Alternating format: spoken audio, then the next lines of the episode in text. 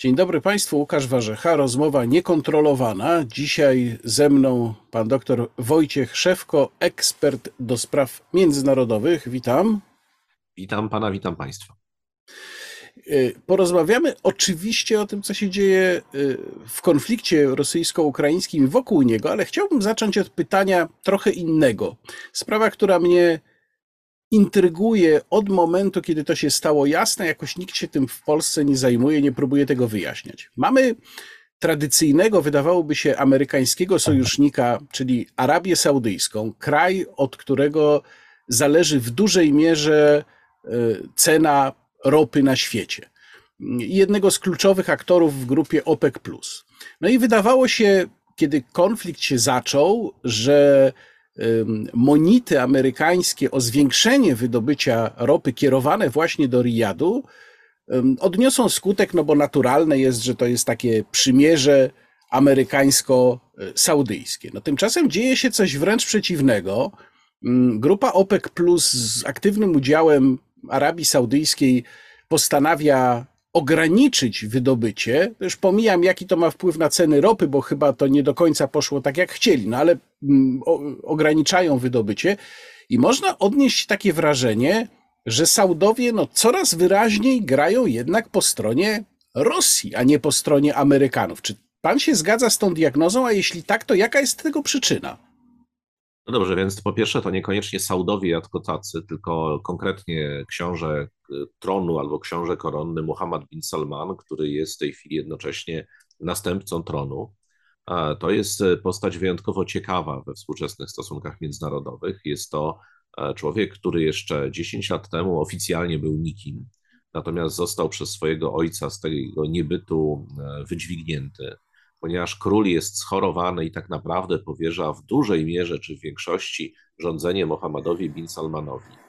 W związku z tym to jego politykę, tak, politykę tak naprawdę obserwujemy przynajmniej od 2015 roku, bo to jest ten jego pochód przez kolejne spektakularne klęski królestwa. Ale dlaczego akurat w, w którym momencie doszło do tej kolizji z Amerykanami? Bo to chyba na tym się musimy skoncentrować, bo czasu na opowiadanie o E, Saudach e, nie mamy, chociaż jest to bardziej fascynujące niż gra o tron. Znaczy, to co obserwujemy w grze o tron, to są jacyś amatorzy absolutni, jeśli chodzi o różnego rodzaju krwawe zagrywki, rozgrywki, trucie, mordowanie, wsadzanie się do więzień i tak dalej. Otóż e, Muhammad bin Salman przede wszystkim po to, żeby sprowokować konflikt amerykańsko-irański, rozpoczął wojnę w Jemenie. Właściwie to tak najpierw ściął takiego kleryka bardzo charyzmatycznego, bo uznał szyickiego, zresztą takiego bardzo pokojowego, bo uznał, że wtedy Iran na pewno coś zrobi, wtedy będzie to pretekst do wojny, to się nie udało. W związku z tym drugim elementem było rozpoczęcie wojny w Jemenie i ta wojna w Jemenie tak naprawdę sobie spokojnie już 7, e, za chwilę 8 lat, to jest 8 lat nieustannych bombardowań, w dużej mierze ludności cywilnej, nikogo to nie obchodzi, ale w każdym razie to jest Arabia Saudyjska jest w tę wojnę uwikłana. To wywołało szczególnie te wielkie klęski, na przykład e, masowe epidemie cholery, e, takie działania saudyjskie, jak na przykład bombardowanie wszystkich wodociągów, żeby to głównie spowodowało chyba największą na świecie śmiertelność dzieci, noworodków. No to są rzeczy, które z całą pewnością na demokratach w Stanach Zjednoczonych robią duże wrażenie i zresztą w ogóle na społeczności międzynarodowej i, i pomimo tego, że Arabia Saudyjska jest znakomitym klientem dla zbrojeniówki amerykańskiej, zaczęły się propozycje wprowadzenia embarga, e, zahamowania tego eksportu. No to jest jak gdyby jeden element, no ale tutaj wiadomo, zresztą Trump nawet, który przecież był dużym entuzjastą e, Mohammada bin Salmana, właściwie to jego zięć Kuczner, on mówił, że jeżeli mam do wyboru, e, no właśnie, zadawanie się z takim tutaj nie dokończył, a, albo 2-3 e, tysiące miejsc pracy, i mu tutaj mówił o konkretnych zakładach, bo zdaje mi się właśnie w tym stanie przemawiał, no to ja wybieram oczywiście miejsca pracy w Stanach Zjednoczonych. Jeżeli chcecie, żebym zablokował tę sprzedaż, to powiedzcie mi, co ja mam powiedzieć tym dziesiątkom tysięcy ludzi, którzy funkcjonują dzięki przemysłowi zbrojeniowemu. No to tak, taki mniej więcej był, była narracja Trumpa. Narracja Bidena jest oczywiście dużo bardziej była dużo bardziej ostra, tym bardziej, że był wtedy w opozycji. A kielich goryczy przelało zamordowanie, jakby nie było piszącego dla Washington Post dziennikarza Haszudziego, który notabene miał napisać książkę, w której miał ujawnić kulisy funkcjonowania, no, między innymi Muhammada bin Salmana. Ale nie tylko, bo tam rzekomo w tej książce miały być bardzo zresztą ciekawe fragmenty dotyczące tego, w jaki sposób państwo islamskie było fundowane, akurat nie przez Muhammada bin Salmana, tylko przez jego poprzedników, e, jakie tam odegrały służby saudyjskie, w tym fundowanie państwa islamskiego. Mamy też w tym samym czasie proces e, ofiar 11 września e, przeciwko Arabii Saudyjskiej, gdzie sądy amerykańskie, znaczy, może inaczej, Stany Zjednoczone wychodzą z założenia, że że pozwalają toczyć się temu procesowi, no ale zakładają, że osoby, które były potencjalnie odpowiedzialne, no, cieszą się immunitetem jako liderzy kraju. Ale ta sytuacja jest do tego stopnia poważna, poważna że jeszcze Biden wielokrotnie ubliżał Mohammedowi bin Salmanowi. Pamiętajmy, że jest to satrapia wschodnia, gdzie bije się czołem przed władcą, w związku z tym ktoś, kto już krzywo spojrzy, może dostać zarzuty zdrady stanu jak, w Turcji zresztą. E, I dokładnie tak się właśnie działo. Biden wielokrotnie mówił, że to jest parias, że trzeba zablokować handel z Arabią Saudyjską, że, e, że poza tym raporty, które były wydawane przez Amerykanów, no raport CIA wskazujący bezpośrednio, że Mohammed bin Salman wydał rozkaz zamordowania tego, e, tego dziennikarza jeszcze go tam poćwiartowania w tym konsulacie w Turcji, no to są takie elementy, które z całą pewnością nie budują nie budują przyjaznej atmosfery. I wiem, zauważyliśmy to bardzo wyraźnie w czasie wizyty Bidena na Bliskim Wschodzie i w samej Arabii Saudyjskiej, gdzie dość bezczelnie zresztą minister spraw zagranicznych e, e, Arabii Saudyjskiej powiedział, że ta wizyta e, była sukcesem, ponieważ każda wizyta amerykańskiego prezydenta w Arabii Saudyjskiej jest sukcesem, podobnie jak każda wizyta króla Arabii Saudyjskiej w Stanach Zjednoczonych jest sukcesem, bo się odbyła, tak? Więc to już Ale czy to jest tak, nie że... można było powiedzieć. Czy to jest tak, że y, właśnie te wszystkie napięcia już y, rzeczywiście popchnęły Arabię Saudyjską w stronę Rosji jako wroga Stanów Zjednoczonych, czy też być może my, patrząc z naszej perspektywy, możemy ten ruch przeceniać? To znaczy, nie ma już kordialnych stosunków, jeżeli były kiedykolwiek, pomiędzy Waszyngtonem a Riyadem, no ale też nie ma jakichś specjalnie kordialnych między Riyadem a Moskwą. Jak to wygląda?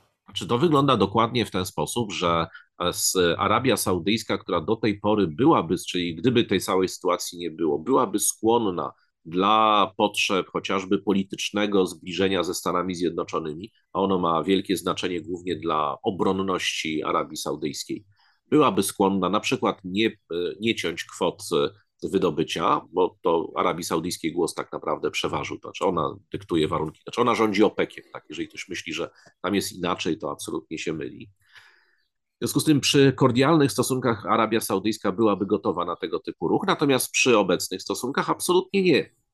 Ona się oczywiście wymawia, że to jest ruch czysto ekonomiczny, bo to jest ruch czysto ekonomiczny, natomiast e, zgoda na żądania Stanów Zjednoczonych byłaby ruchem politycznym, ale no, żeby, żeby robić komuś przysługę polityczną, trzeba być mocno z tym krajem zaprzyjaźnionym, a Arabia Saudyjska w tej chwili nie jest. To, że to jest z korzyścią dla Rosji, no to jest oczywiście jedno, ale oczywiście też z korzyścią dla Arabii Saudyjskiej.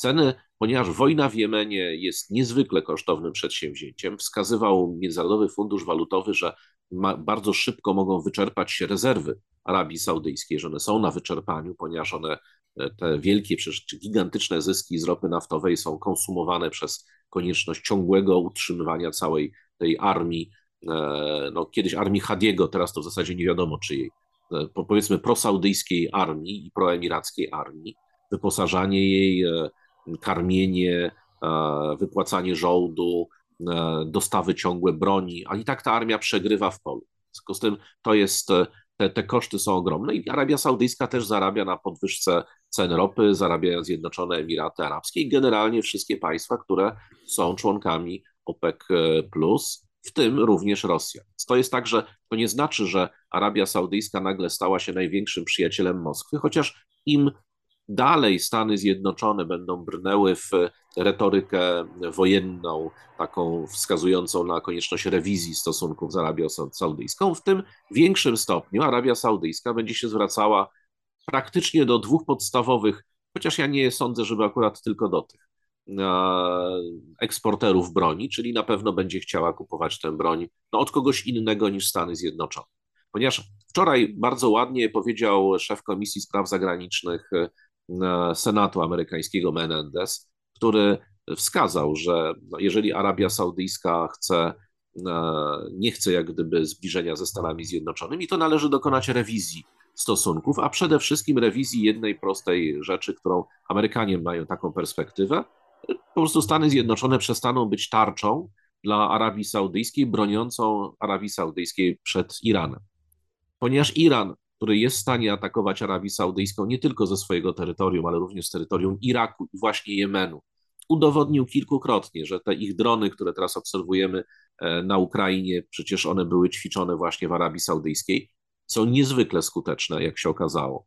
Udało się bronione przez najnowocześniejszy sprzęt amerykański, rafinerie i rurociągi uszkadzać i to już kilkukrotnie.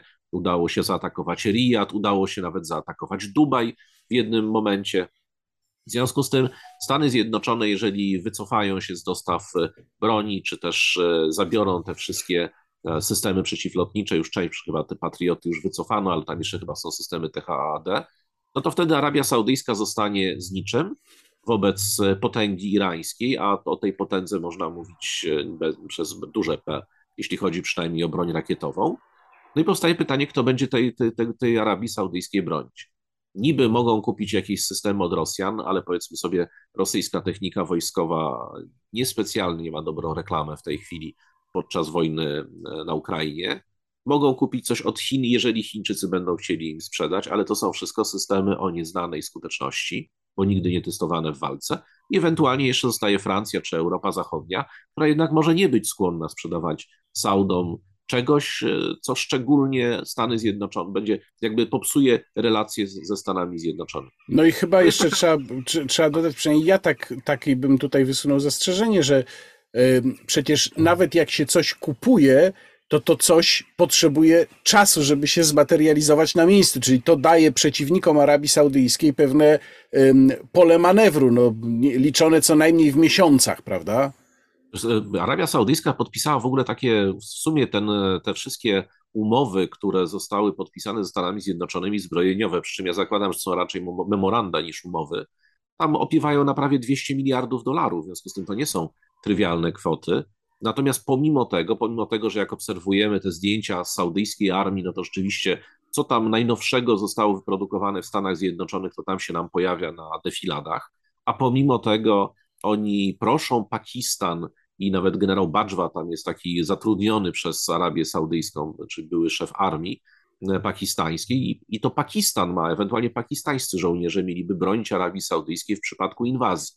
Więc to jest taka, e, to nie jest kraj, który dysponuje silną armią pomimo wielkich wydatków, a potem ja odnoszę wrażenie, że chyba też nie wiadomo do końca, E, czy ta armia będzie lojalna wobec e, domu saudyjskiego. Pamiętajmy, że jeszcze Saudowie mają bardzo potężną opozycję wewnątrz e, swojego kraju. No to przecież no tutaj... ruch, ruch wahabicki, Al-Kaida, prawda, państwo islamskie, to wszystko ma jednak źródło właśnie tu, czyli dla wielu innych krajów te wszystkie organizacje to są przyjezdni, a jakby dla Saudyjczyków to jest chleb powszedni. Było parę powstań i parę dużych buntów wahabickich. Zresztą Muhammad bin Salman między innymi zaaresztował całą grupę takich wpływowych kleryków, wpływowych duchownych.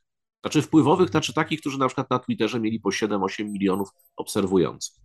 No to muszę powiedzieć, że e, troszeczkę to zabrzmiało, co pan mówi, jakby pan e, uchylał e, wieczko puszki Pandory, bo mamy wojnę już na Ukrainie, mamy napiętą sytuację wokół Tajwanu, a z tego, co pan mówi, można by wywnioskować, że przy pewnym zbiegu niesprzyjających okoliczności za chwilę możemy mieć bardzo poważny kolejny konflikt na Bliskim Wschodzie, który nam się dołoży do tego wszystkiego. Znaczy, ten konflikt y, dojrzewa od bardzo dawna, tyle tylko, że powstrzymuje ten konflikt, no właśnie między innymi Stany Zjednoczone. To znaczy perspektywa tego, że jeżeli Iran zaatakowałby Arabię Saudyjską, to odpowie armia amerykańska bombardowaniami chociażby i to takimi masowymi e, Iranu. Co do tego nie ma wątpliwości. Natomiast w tej chwili te wątpliwości się pojawią. Bo Stany Zjednoczone, jeżeli uznają, że jeżeli Arabia Saudyjska tego nie docenia, właśnie Menendez bardzo ładnie powiedział, że przecież jeżeli, przecież wiadomo, że, zacytuję, Iran sypia z Rosją e, codziennie, a w związku z tym zwróćcie się w takim razie do waszych przyjaciół rosyjskich, no oni wam załatwią, że was Iran nie zaatakuje. Oczywiście to było złośliwe, ale, ale to mniej więcej oddaje istotę sytuacji.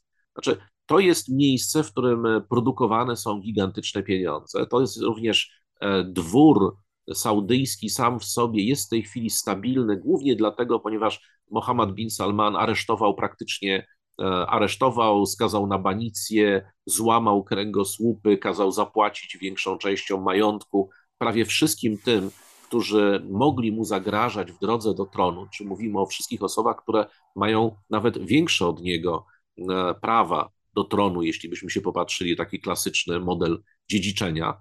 On to po prostu tę opozycję sobie złamał przy pomocy właśnie służb, wojska, a masowych aresztowań e, i to od lewa do prawa, czyli od działaczy praw człowieka aż po skrajną prawicę, byśmy powiedzieli, czyli przez tych wahabickich kleryków, którzy są bardziej radykalni od Osamy Bin Ladena kilkukrotnie. On ich wszystkich pozamykał do więzień, poskazywał na właśnie za zdradę stanu, działaczki praw człowieka, te kobiety to za szpiegostwo znowu i tak dalej. W związku z tym, to, ale to nie jest kraj, w którym można powiedzieć, że, że Mohammed bin Salman jest jakimś super popularnym władcą, który, e, który jakby nie ma problemu ze stabilnością państwa. No i mamy też państwa, które są oczywiście zainteresowane destabilizacją, to z całą pewnością jest to Iran. I teraz problem polega na tym, że jeżeli mamy słynny deal atomowy z Iranem, to jeżeli on zostanie zawarty, to znaczy, że Iran nie będzie posiadał broni nuklearnej i rzeczywiście pewnie podda się dosyć drobiazgowej kontroli, ale Iranowi ta broń nuklearna nie jest potrzebna, ponieważ pieniądze, które zacznie zarabiać dzięki po pierwsze odblokowaniu środków, między innymi tych, które są gdzieś tam w Korei Południowej, zdaje się, poblokowane, plus dzięki sprzedaży ropy, pozwolą mu na ponowne, aktywne pomaganie szyickim głównie ruchom, które zwalczają Arabię Saudyjską i to nie zwalczają nie tylko na terenie Arabii Saudyjskiej, ale również na terytoriach innych państw, gdzie Arabia Saudyjska jest zaangażowana, czyli na terytorium Syrii, na terytorium Libanu, na terytorium Jemenu. W Jemenie, wiadomo, ta proxy war, w e, Iraku mamy przecież e, szyickie partie proirańskie, które rządzą w tej chwili Irakiem, czyli Arabia Saudyjska tak jakby ma nie do końca fajną sytuację, a im więcej pieniędzy będzie płynęło do, do Teheranu, no tym bardziej ten ten, ten Riyad będzie osłabiony, bo no i tutaj można muszę... po prostu finansować te wszystkie, wszystkie milicje, te wszystkie wojny. Tu muszę, tu muszę zapytać właśnie o Iran, skoro mm, on się tu pojawia jako taki ważny aktor. Pan mm, z pewnością śledzi uważnie wydarzenia, które tam od kilku tygodni się rozgrywają. No i u nas też brakuje mi takiej mm, porządnej analizy. Y, mamy y, obrazki, które pokazują zamieszki, ostatnio trochę mniej, w różnych miejscach Iranu, no ale pytanie jest podstawowe, to znaczy, na ile to jest znaczące, czy to może doprowadzić do jakichś znaczących przemian politycznych, które na przykład mogą storpedować wszystko to, o czym teraz tutaj mówimy, czy też to jest po prostu taki epizod, jak e, widzieliśmy wielokrotnie epizody protestów w Rosji, które się kończyły na niczym? Właśnie to jest e, takie same protesty, nawet dużo większe i dużo gwałtowniejsze w Iranie odbywają się dość regularnie od mniej więcej 2010-2012 roku. I nic z tego nie wynikło, ponieważ ten obecny protest wynika z tego, że jest to protest z jednej strony, e, można powiedzieć, społeczno-obyczajowy, ponieważ e, tam ilość kobiet, wykształconych kobiet w Iranie, zdaje mi się tam około 40% kobiet ma wykształcenie, e, określane jest jako wyższe, ale ja sądzę, że to chodzi o liceum i o, i o ewentualnie studia wyższe. Czyli, no, czyli odsetek wykształconych, wyedukowanych kobiet jest bardzo wysoki i one się buntują przeciwko byciu sprowadzanym, one są sprowadzane do kategorii kobiety postrzeganej w perspek- z perspektywy wieku w Europie mniej więcej 13 tam w okolicach 14, czyli to jest, krótko mówiąc, e, to jest, ta kobieta ma jakby w społeczeństwie zagwarantowane podrzędne miejsce. E, e, te hijaby, prawda, obowiązek hijabów, obowiązek odziewania się tak, jak to robili, robiły kobiety z domu Mahometa, i policja religijna, która tego pilnuje, jak nie to albo bije te kobiety na ulicach, albo je tam gdzieś ciągnie do komisariatów, one są karane wtedy czy więzieniem, czy, czy karami finansowymi, no to się na pewno nie podoba. Czyli to jest ten jeden element taki bardzo spektakularny, to ładnie wygląda, jak te dziewczyny tam te, zresztą przepiękne włosy pokazują e, światu. No to jeśli chodzi o obyczajowość, to tak jakby w Europie pojawiły się topless, tak? Czyli z punktu widzenia jakby obyczajowości, czy tych prawideł, e, prawideł e, e, irańskich, czy prawideł wprowadzonych przez rewolucję islamską, to jest absolutnie niedopuszczalne zachowanie, prawda, nieobyczajne. A w związku z tym to ma, jest, jest to rodzaj takiej społeczno-polityczno-obyczajowej rewolucji. Ona bardzo ładnie wygląda, ale ona na pewno nie obali władzy ajatollahów. Natomiast władza ajatollahów, co więcej, drugi aspekt tych samych zamieszek to są, no, to są klasyczne nie protesty, tylko zamieszki, czyli wychodzą grupy niezadowolonych ludzi na ulicę, e, formują takie rodzaje band, które podpalają na przykład ludziom samochody albo podpalają opony, wylewają gdzieś tam e, ropę naftową i podpalają ją na ulicach. To też ładnie wygląda, ale znowu, to, te, te protesty nie są protestami masowymi. Tam jest od 300 do chyba maksymalnie było 5 tysięcy osób na jednej czy na dwóch demonstracjach. A w związku z tym to nie jest tak jak, no dajmy na to, w Jemenie w Jemenie potrafi wyjść na ulicę 2 miliony ludzi w samej Sanie, prawda? To są, to są demonstracje. Znaczy, to nie są takie demonstracje, które e, zakończą nam się zdobywaniem budynków administracji publicznej, gdzie pojawi się rząd tymczasowy, gdzie pojawi się jakaś siła polityczna.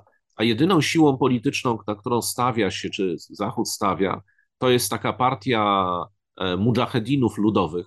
To jest w ogóle wyjątkowo ciekawa E, ciekawy konglomerat marksizmu, leninizmu z islamem, bo oni uważają, że Imam Hussein był pierwszym marksistą, takim prawdziwym rewolucjonistą. To, to bardzo zaskakujące tak, połączenie, tak, są, naprawdę. Nie, nie, to są, nie, to w ogóle to są, to są bardzo fajne dokumenty. Znaczy, chodzi o to, że ponieważ akurat szyicka religia, tak, bo to jest e, rodzaj islamu tak odległy od sunnickiego, że nawet może niektórzy twierdzą, że jest to absolutnie, znaczy sunnici twierdzą, że to w ogóle nie jest islam, tak, w związku z tym, że to jest odrębna religia, no, ale cała jak gdyby istota tej religii to jest e, ruch oporu przeciwko opresji, prawda, czyli przeciwko prześladowaniu przez sunnickich władców. A w związku z tym jest to taka naturalnie rewolucyjna e, odłam religii, więc bardzo łatwo jest jak gdyby wpleść tą rewolucyjność wywodzono jeszcze od imama Husajna, prawda, od wnuka Mahometa, aż do dzisiaj. To jest taki konglomerat. I to notabene była organizacja, która pomogła Chomeiniemu zdobyć władzę. Tyle tylko, że później się z Chomeim jak gdyby te drogi rozeszły, to się, stało się organizacją terrorystyczną. Ona była znana z bardzo wielkich, krwawych zamachów, czysto terrorystycznych.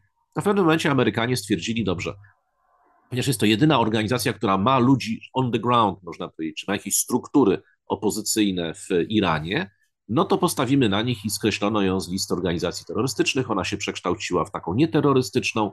E, mają tam, chyba zdaje się, w Europie jest siedziba w Paryżu.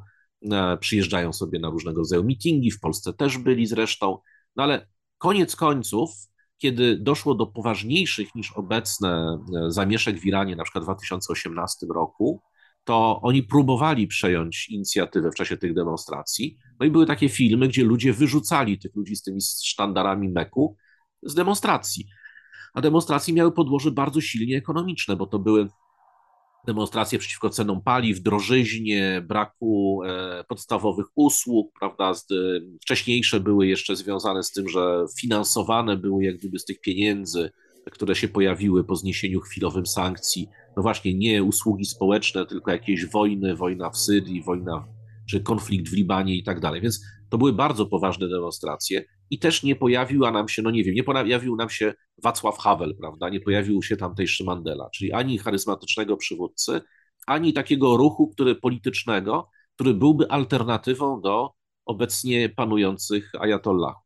A żeby, a ponieważ wiemy o tym, że jest to reżim opresyjny, tak? On bazuje między innymi na Gwardii Strażników Rewolucji i na odpowiedniku takiej organizacji, nie wiem, w Polsce nie było takiego odpowiednika. No, określenie ORMO to jest może trochę spłycone, ale jest to, jest to taka organizacja Basicz, która ma bodajże liczy się, że około dwóch milionów członków, kilkadziesiąt tysięcy swoich baz w całej, całym Iranie. No, nawet jeżeli te liczby są podawane oficjalnie, oczywiście są przesadzone, nawet jeżeli to jest 200 czy 300 tysięcy ludzi pod bronią, e, to takiej paramilitarnej, cywilnej e, organizacji, no to gdzie 300-osobowa demonstracja, nawet głośna i spektakularna, gdzie ona może coś takiego obalić? Więc jedyną w tej chwili przynajmniej alternatywą, czy jedyną ścieżką do obalenia siłą oczywiście e, władzy ajatollahów byłoby przejście któregoś może z dowódców, może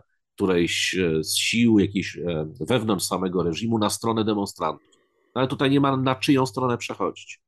Więc jakby z tego punktu widzenia to fajnie wygląda wszystko e, w telewizji, ale nie ma w tej chwili specjalnie e, możliwości, żeby ta rewolucja przekształciła się nam w obalenie istniejącego ustroju. Ostatni wątek, o którym pewnie byśmy mogli zrobić os osobny zupełnie program, no ale nie sposób o to zapytać, bo jak nawet patrzymy na mapę, to mamy zaraz obok Turcję. I Turcja e, w tej układance z Rosją, no od początku jest e, tutaj z Polski zwłaszcza widziana jako jeden z dwóch kluczowych graczy obok Chin. Turcja i Chiny mają być tymi siłami, które w jakiś sposób Rosję poskramiają czy zapobiegają dalszej eskalacji. Ale można sobie zadać pytanie, w co właściwie Erdoğan gra w tej sytuacji? Czy można to jakoś skrótowo opisać? No właśnie czwartkowy Jeni Szafak między innymi właśnie ma, ma, taki piękny artykuł mówiący o tym, co Rosja zaproponowała Turcji i to jest właśnie jedna z odpowiedzi na, idealna odpowiedź na Pana pytanie.